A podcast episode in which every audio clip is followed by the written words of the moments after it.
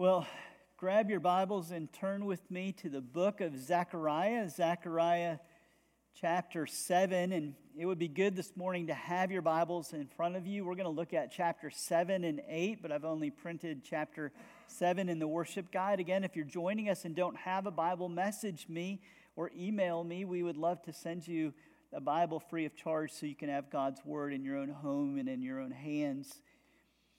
Zechariah chapter 7, starting with verse 1. I'm going to read verse 1 through 14.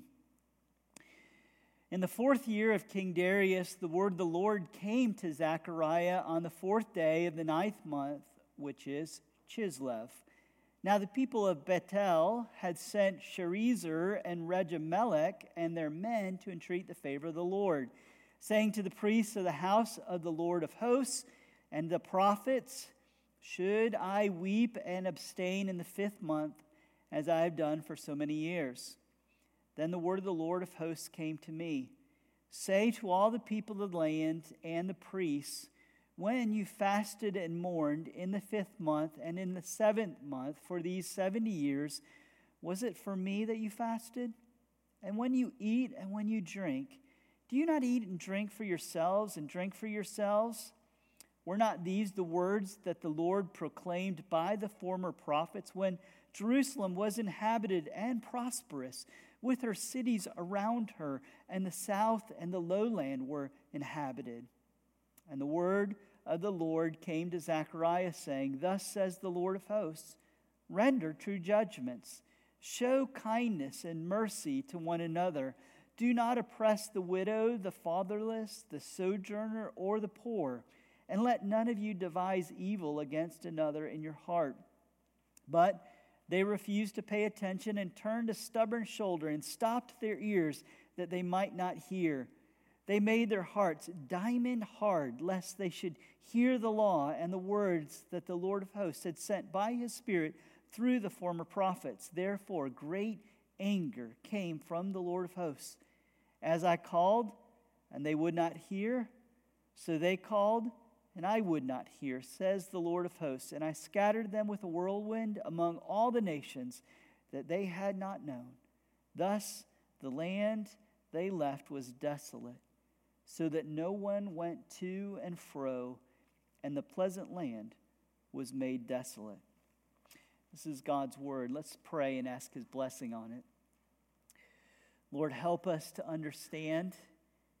Give us ears to hear. Don't let us become like this generation of Israelites who heard your word and made their hearts diamond hard lest they hear. Give us ears to hear so that we might turn and turn to Jesus and turn from sin and experience new life and your power.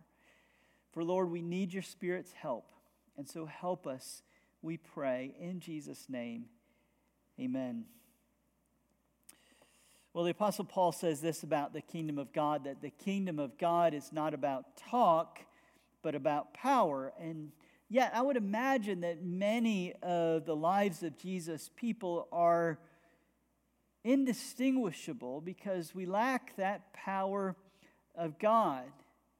In fact, oftentimes when Paul speaks of the gospel, he speaks of it as God's dynamite, his power that is unleashed in the world. I'm not ashamed of the gospel, for it is the power of God to the world, and that kind of power changes things. I often say that in the South, the great threat to the church is that not that we will be invaded by the world, but that our, the invasion of the world will look like this a Christless, powerless version of Christianity, where we go through the motions but don't experience the power of God in our midst. And Zechariah is writing to a people who had slid down that slippery slope.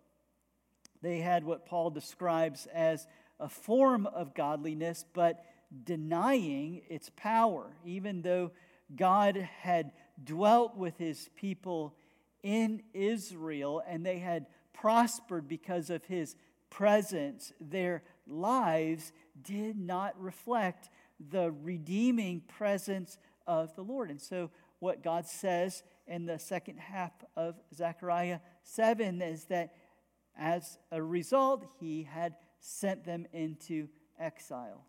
It was a form of discipline. He had disciplined them so that they would return back to their humble reliance on his redeeming presence and power.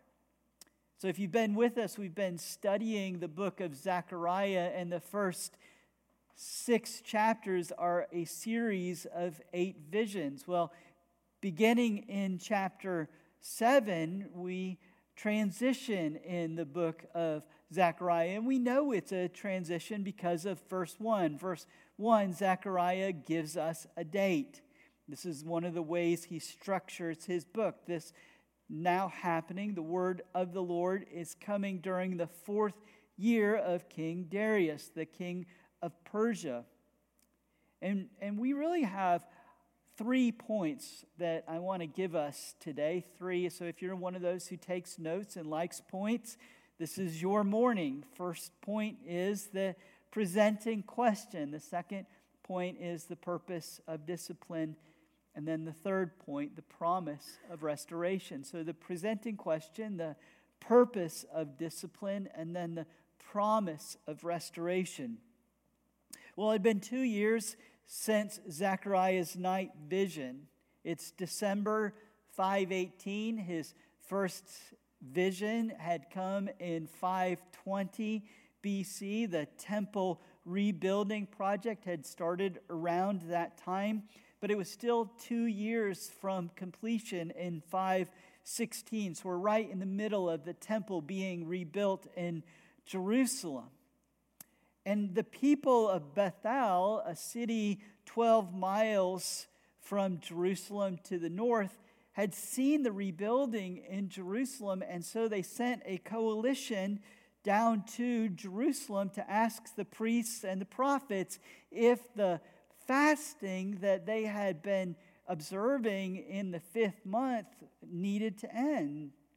And the reason that they had fasted during the fifth month was because it was the month of the year that the city of Jerusalem had fallen to the Babylonians in 586. It had been roughly 70 years the time in Jeremiah that God had said the exile would end. And so they're sending this coalition down to ask if their time of mourning that was visibly manifested in their fasting was over. And you see, that's, that's one of the functions of fasting amongst God's people. It's, it's unclear whether they had fasted for the entire month, which would have just been maybe certain meals or just during the day and they ate at night, but obviously they didn't go without food for an entire month straight. But what is the point is that this terrible event of the fall of Babylon needed to be physically manifested in fasting. We've had a couple of fasts in the last month, and fasting in general seems, though, to be a spiritual discipline that has fallen out of practice in today's church. But fasting played a prominent role amongst God's people. It was a physical act of mourning, of calling God's people back to Himself. Why? Because we're physical people. It, it's not enough just for repentance to be in our hearts. It needs to come out because that's what we've been made. What is true in our hearts always needs to come out. And, and fasting serves in this way as, as one of those disciplines that shows our neediness and our reliance on the Lord.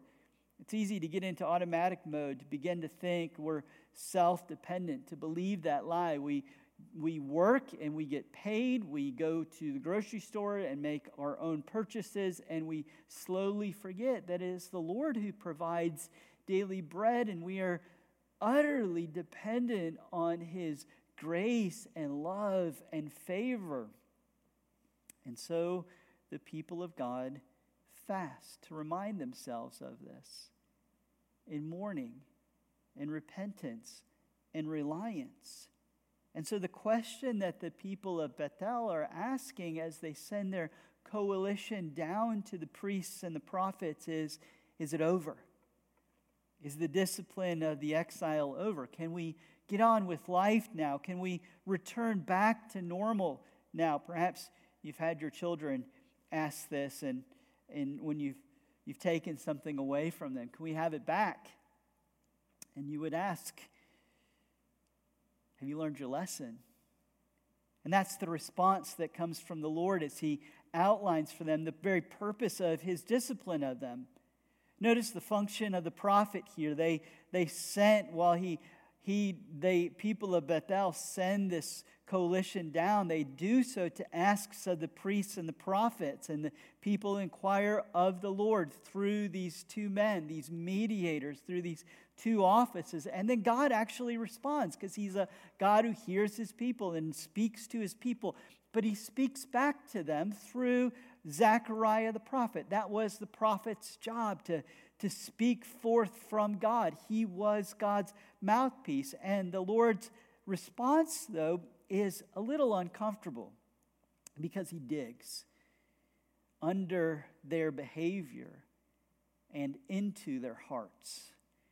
And this is often what he does. If you are going to experience the power of God, we have to be ready for Him to dig into the hidden recesses of our hearts, to have Him inquire of us, because this is often how He digs. He usually digs by asking questions. When Adam and Eve had sinned and they hid themselves in the garden, they needed to experience the redeeming power of God. So He asked them a question Where are you? He knew where they were, but He is digging, He's penetrating. And so, verse 5, He asks this question when you fasted and mourned in the fifth month and in the seventh month, these 70 years, was it for me that you fasted?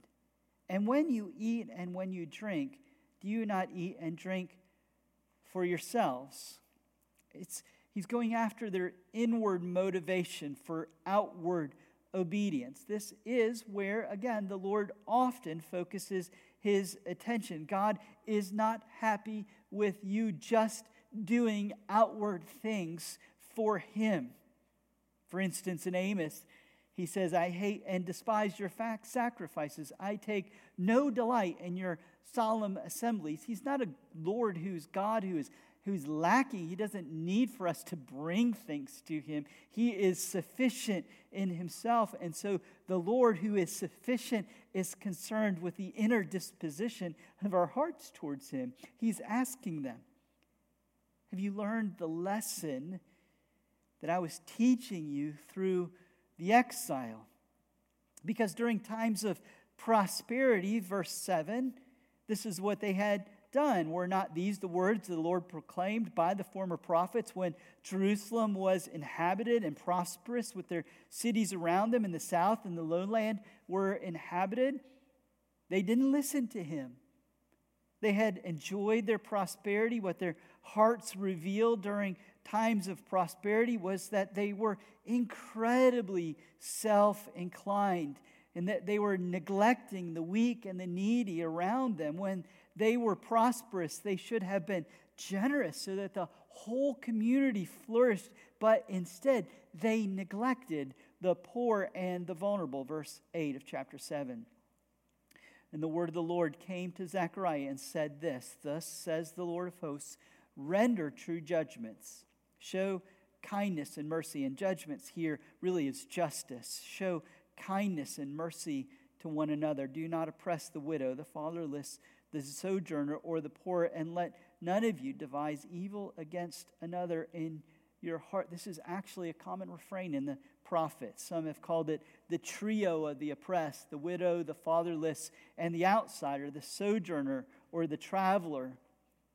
And to this trio, Zechariah is adding the poor because this is what the Lord wants of his people. They want him, them, us, to reflect his heart towards the weak and the powerless and the vulnerable. The genuineness of your devotion to Jesus is always manifested in our context of our disposition towards the weak. And you see, in God's kindness, He had sent numerous prophets prior to the exile. In fact, most of the books that we have that we call our prophets are written prior to the exile, warning God's people of the danger that would come as He disciplined them.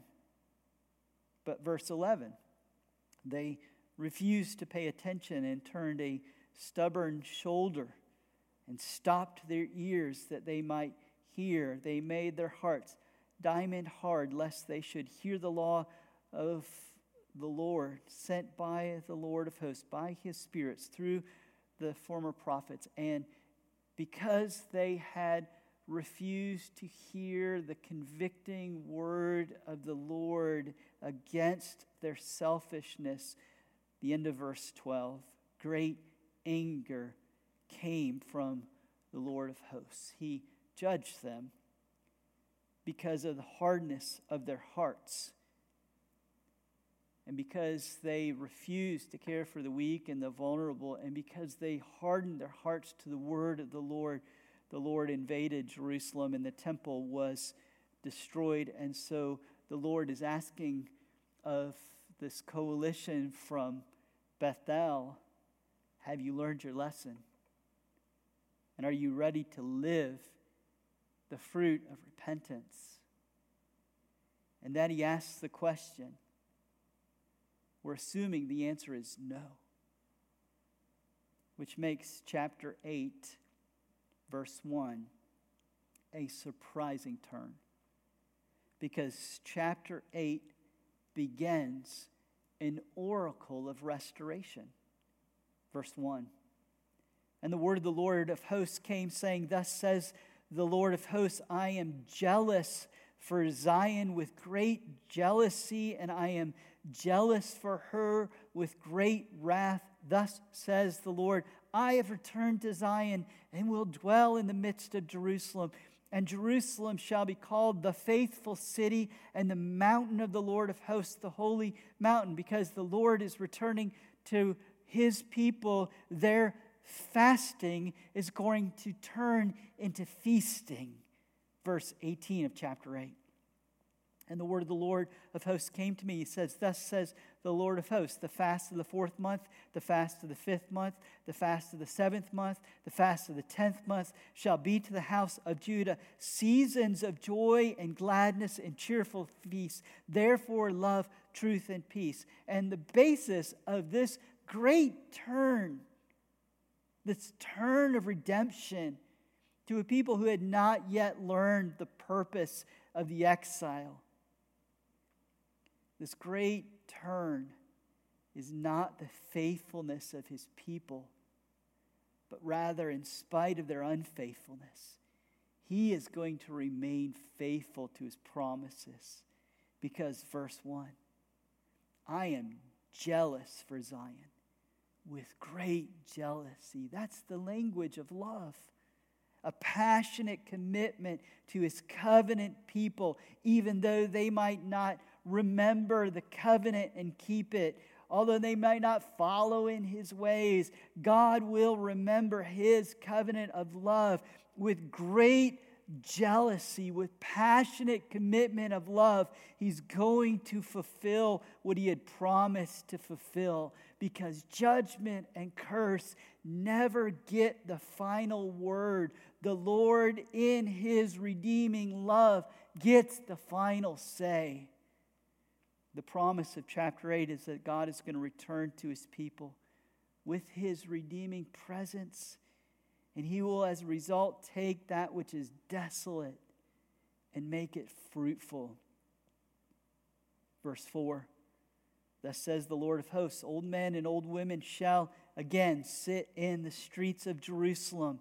This, this place that had been overrun by the Babylonians in judgment is going to return to life, each with a staff in his hand because of great age. And the streets of the city shall be full of boys and girls playing in the street. It's going to be time of jubilation and joy because the curse for their unfaithfulness in verse 10 was joblessness and shortage. For before those days there was no wage for man or any wage for beast, because there was no safety from the foe who went in and came out. For I set every man against his neighbor, but judgment doesn't get the final say. God's covenant loved us. Verse 11. But now I will not deal with the remnant of this people as in the former days, declares the Lord of hosts. And as a result of the Lord's presence amongst his people, that which was desolate under judgment is going to flourish. For there will be a sowing of peace. Verse 12. The vine shall give its fruit, and the ground shall give its produce, and the heavens shall give their due, and I will cause the remnant of this people to possess all of these things. For where the Lord is present, he is either present in judgment or in redeeming love. And if your faith is in Christ, the judgment of God has fallen on Jesus. So now, when He is present in our lives, He is present in faithful love, which means barrenness springs to new life. And there are these barren places of our lives that when He exposes them, it is to enter in so that by His presence they might become fruitful places. You see, Israel had to wait for these promises to be fulfilled. This day never came to pass in all of its fullness for the generation that heard this. The temple was rebuilt, but it was a relatively dead structure. The glory of the Lord never returned to that place in its great capacity, partly because they were never faithful enough for the Lord to return, but mostly because He made them wait because He had something better in mind. You see, we just celebrated Easter because the resurrection of Jesus is His victory. He went into the grave bearing God's judgment. He was resurrected to bring new creation the new creation that's promised here. In other words, he went into the desolation of judgment and he rose to new creation life. And so when you become a follower of Jesus, you become a temple of God. By the power of Jesus' death and resurrection, God liberates us from the bondage to sin and the kingdom of darkness. And He doesn't just liberate us, but He actually takes up presence in us, not just with us, but in us by His Holy Spirit. And as a result, we begin to flourish under His reign because His redeeming presence is in our lives. And these barren area of our lives are places where we can begin to see flourishing start to happen because Jesus is here. And when God is present with his people, neither we are quite right again, nor is the world quite right again. In fact, what God's presence does is it creates tension as He fights to bring about flourishing in these barren places. We still struggle. That's why the Christian struggles.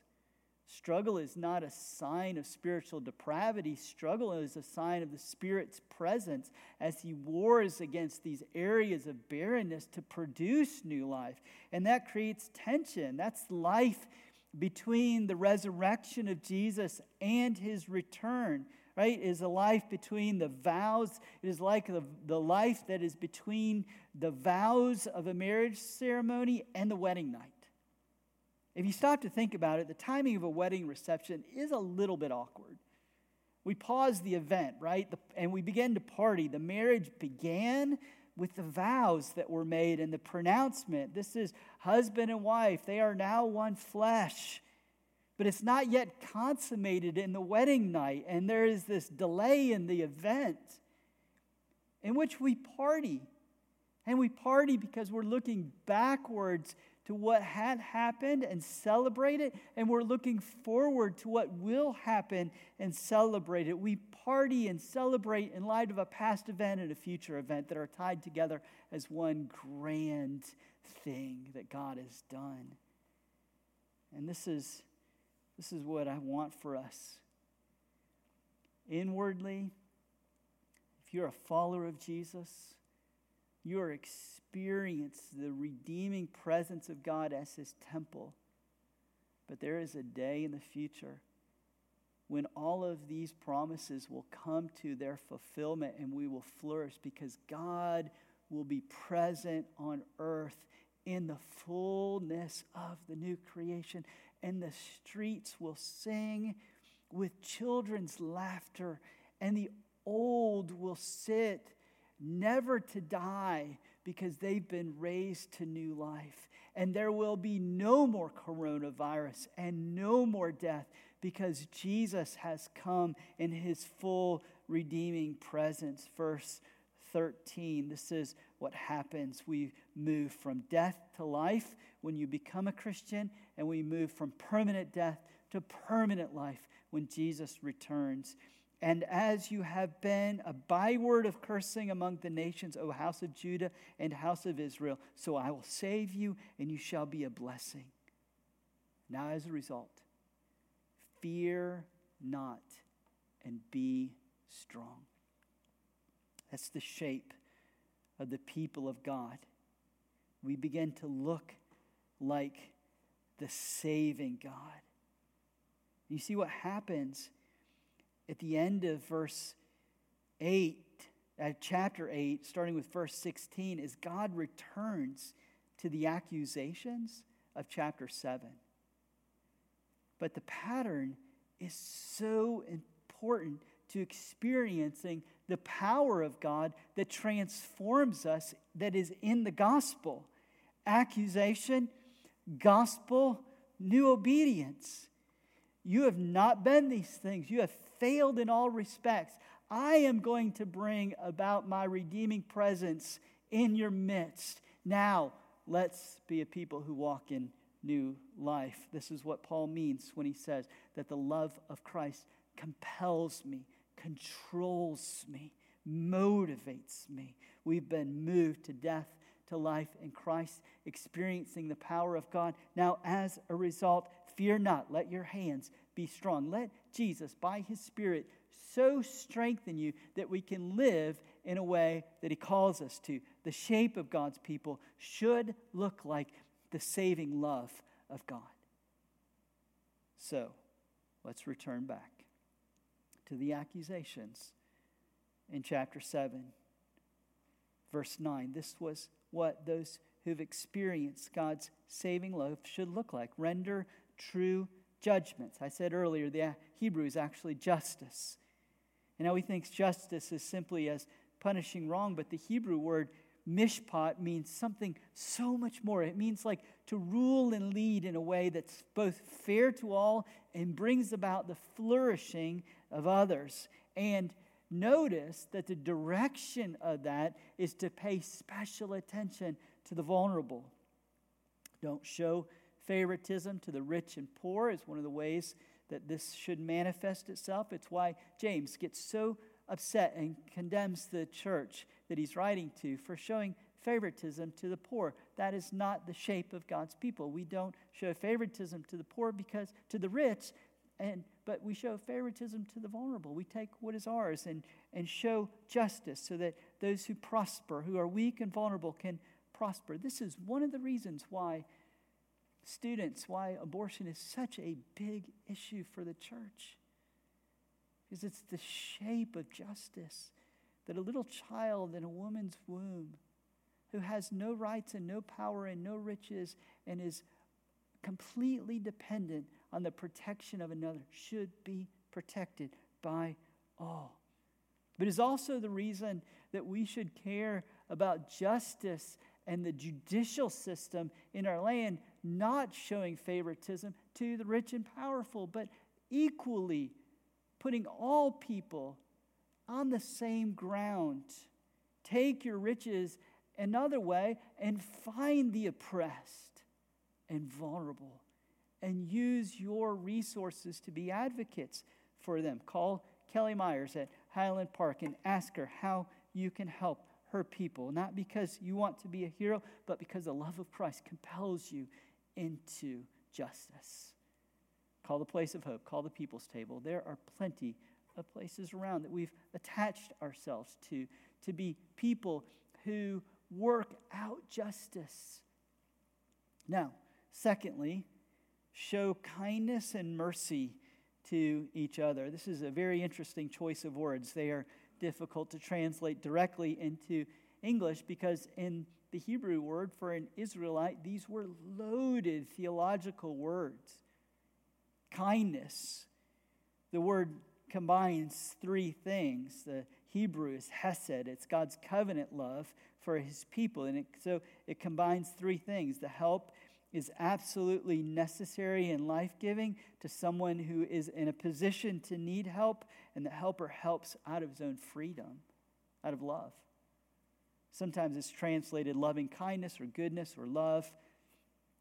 And if you combine all three of those concepts together, you come up with something like this Come and help at great expense to you and no expense to them, simply because they are in need. That has been God's help, heart towards us in his help in Christ. And the second word, mercy, is often translated as compassion. It tells us what shape our help should come in. Compassion, it always conveys a heart that is moved, a deep inward emotion. It's a powerful word. For instance, when the writers of the Old Testament need to reach for the kind of, of emotion that a mother feels for an infant when they are in their need, this is the word that they reach for, the compassion a mother has for his child. It's the same root, root word, also for womb for that reason. Is It should look like this Your help should be moved from the same place that a mother is moved to care for her vulnerable infant out of compassionate love. Brothers and sisters, outrage is not a fruit of the Spirit, but gentleness and kindness are. Thirdly, do not oppress the widow, the fatherless, the alien, or the poor. These are the easy ones to take advantage of because they are without an advocate and have no power or resources on their side. They are just, in any society, the easy ones to take advantage of. They are, as a result, in God's kingdom, the ones who need special care. These are the ones who need the most because they are the ones who have no protector, no advocate, no provider. They are utterly without and they have not the ability to go get it.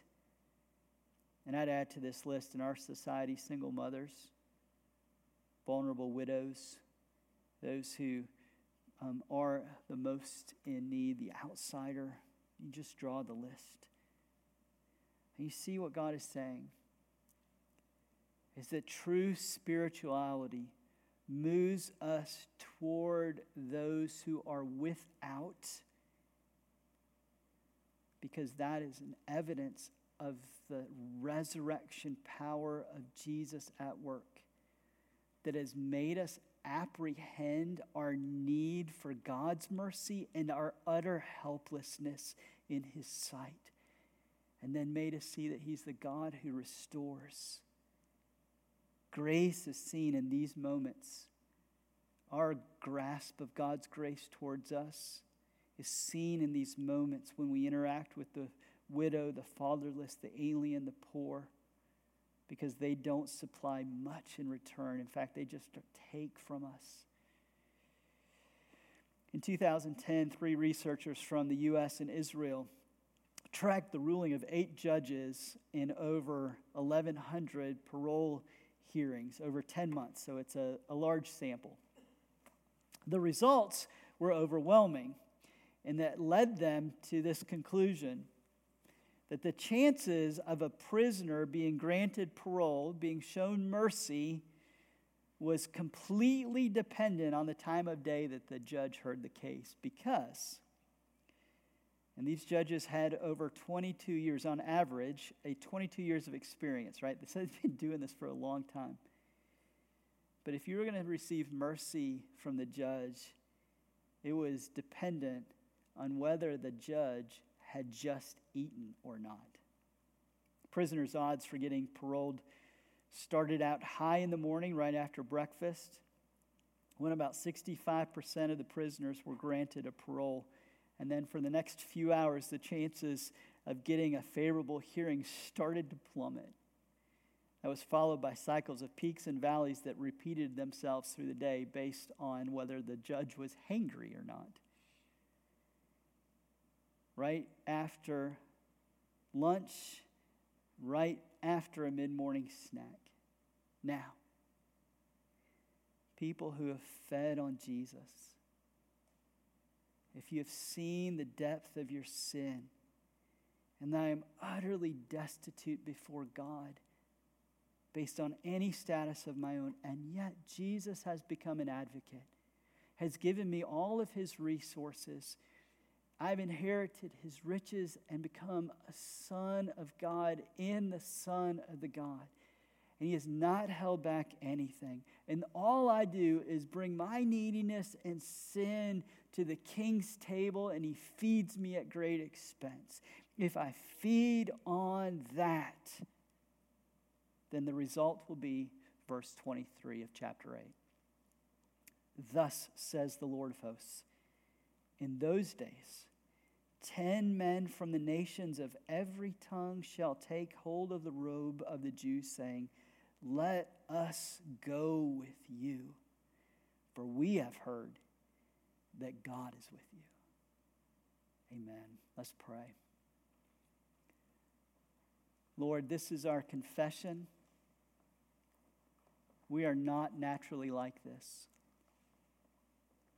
And this is our hope that by your grace in Jesus Christ and by your Spirit that dwells in us, that we will become like you are towards us in Christ.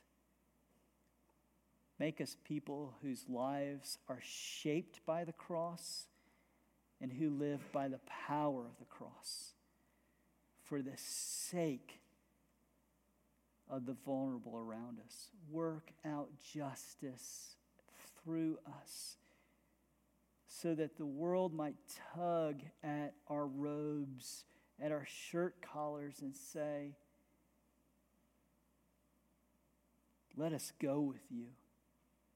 For we have heard that the God who saves is with you.